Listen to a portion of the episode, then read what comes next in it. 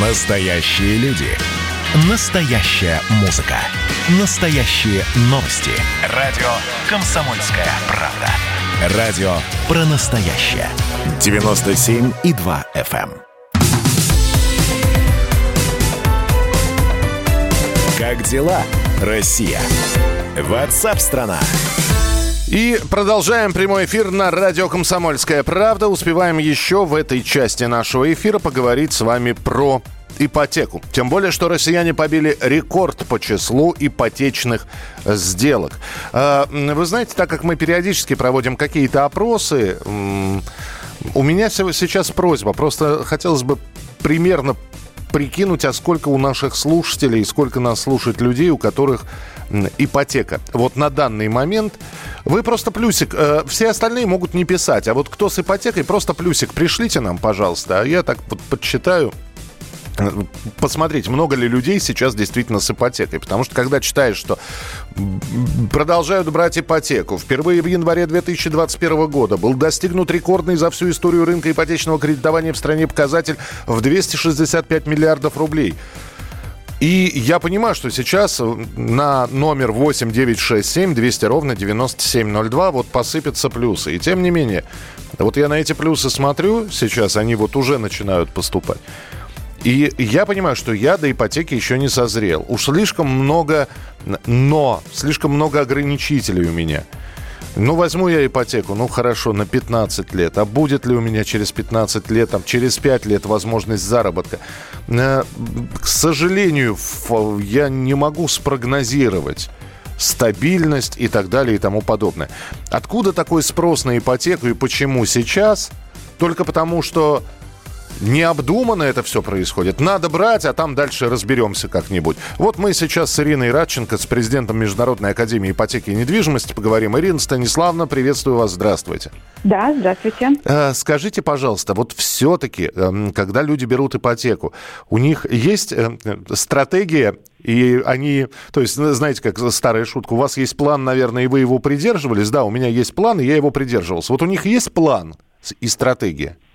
Конечно, и ипотека развивается у нас достаточно бурно, и это замечательно, потому что весь мир живет в кредит, вся Европа, Америка, и это нормально. Лучше жить в нормальных условиях сейчас, чем копить, и в лучшем случае эти деньги просто обесценятся, а в худшем случае какая-нибудь очередная девальвация, и вы таки останетесь жить в какой-нибудь коммуналке, и вообще без накоплений. Поэтому я считаю, это нормально. Если у тебя есть желание и возможность решать свои жилищные проблемы здесь и сейчас, это нужно делать. И вот эти вот страхи, опасения, ну, знаете, ну, это нужно, ну, мне кажется, дозированно.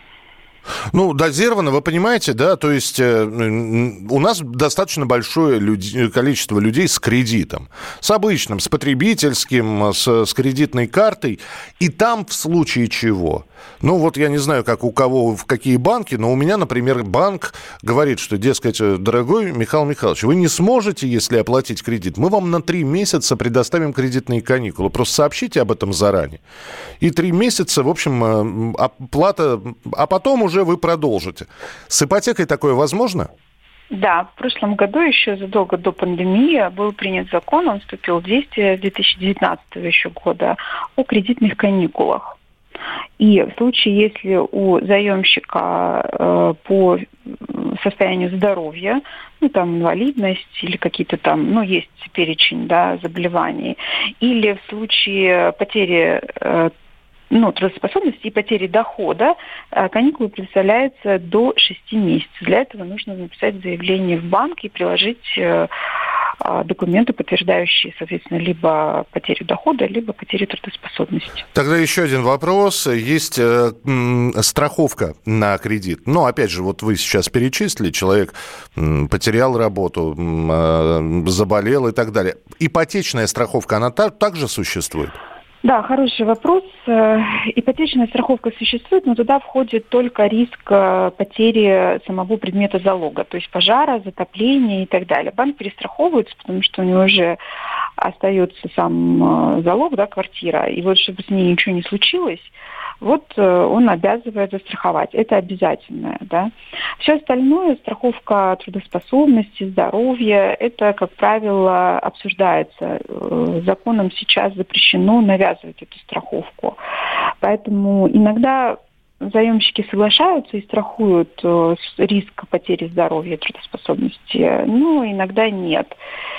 Но в данном конкретном случае это выбор заемщика. Угу. Ну, я считаю, конечно, надо страховать. Если у тебя есть кредит, есть ответственность перед там, ну, своими домочадцами, за что, как их кормить и так далее, да, и не дай бог ты единственный кормилец потерял трудоспособность, то хотя бы, чтобы процент по, ну, и само тело кредита погашала за тебя страховая компания.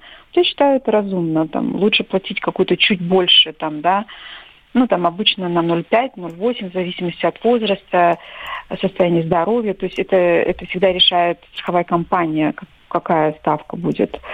Конечно, лучше переплачивать, но страховать этот риск. Так делается, опять же, во всем мире. Но россияне больше живут, полагаясь на авось. Поэтому обычно не страхуют. Ну, зря, я считаю. У меня два вопроса к вам, Ирина, осталось. Первый вопрос. Будут ли ставки падать или ниже уже некуда? Ну, понятно, что мы не будем заглядывать на 10 лет вперед, а хотя бы на там, ближайший год-полтора. И второе. Вот ваш прогноз, тенденция по взятым ипотечным кредитам, она будет дальше продолжаться, увеличиваться? По поводу снижения процентных ставок, я думаю, что вряд ли они будут ниже, потому что они зависят от ключевой ставки. На сегодняшний день она 4,25%. Это ключевая ставка, которую Центробанк определяет.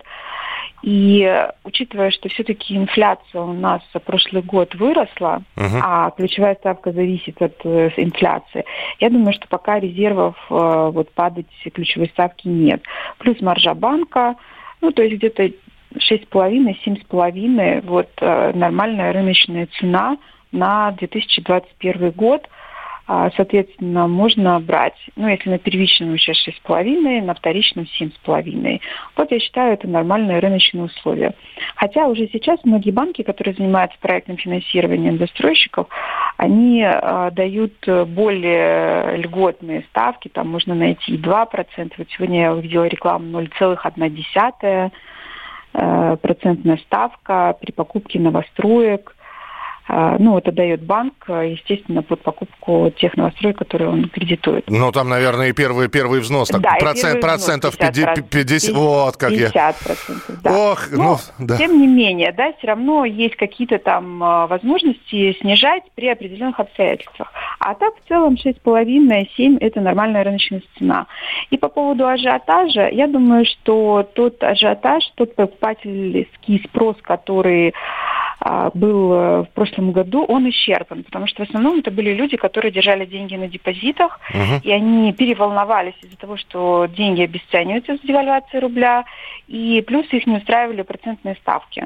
Ну, 3,5 никого не удовлетворяет. Вы абсолютно правы, потому что вот здесь нам слушатели пишут: Михаил, вклады в банках упали, да и налог ввели на проценты, и люди вкладывают в недвижимость. Да, вот правильно, абсолютно. Вот это именно вот та состоятельная прослойка, которая просто превратила эти обесценивающиеся рубли в квадратные метры. И все. А вот откуда бы ей генериться, да, новым, как говорится, вот этим покупателям? Доходы-то граждан падают у нас уже, и до пандемии они падали, сейчас падают. Поэтому вот тот навес из платежеспособных покупателей, который был, он сейчас удовлетворился, их спрос, да, а новых вот пока что-то экономические условия не особенно прям благоприятствуют. Значит, будем следить за тенденцией. Спасибо большое. Ирина Радченко, президент Международной академии ипотеки и недвижимости, была у нас в прямом эфире. И много плюсиков я получил. Оказывается, у многих наших слушателей ипотека прямо сейчас и здесь. Ну, вам только можно пожелать, значит, стойкости, уверенности в себе и в завтрашнем дне. А мы встретимся в начале следующего часа. Далеко не уходите. Меня тронула история. Любого человека можно сделать сегодня депутатом Госдумы. И Америка, и Европа, и теперь, слава богу, Россия начинает понимать, что есть проторенный путь, по которым когда-то эти страны достигли процветания. Теперь, видимо, некоторое количество обремененных деньгами людей ломанется заниматься русским виноделием. Это очень хорошо. Надеюсь, что сегодня чарки будут полны. Предчувствие перемен. На радио «Комсомольская правда».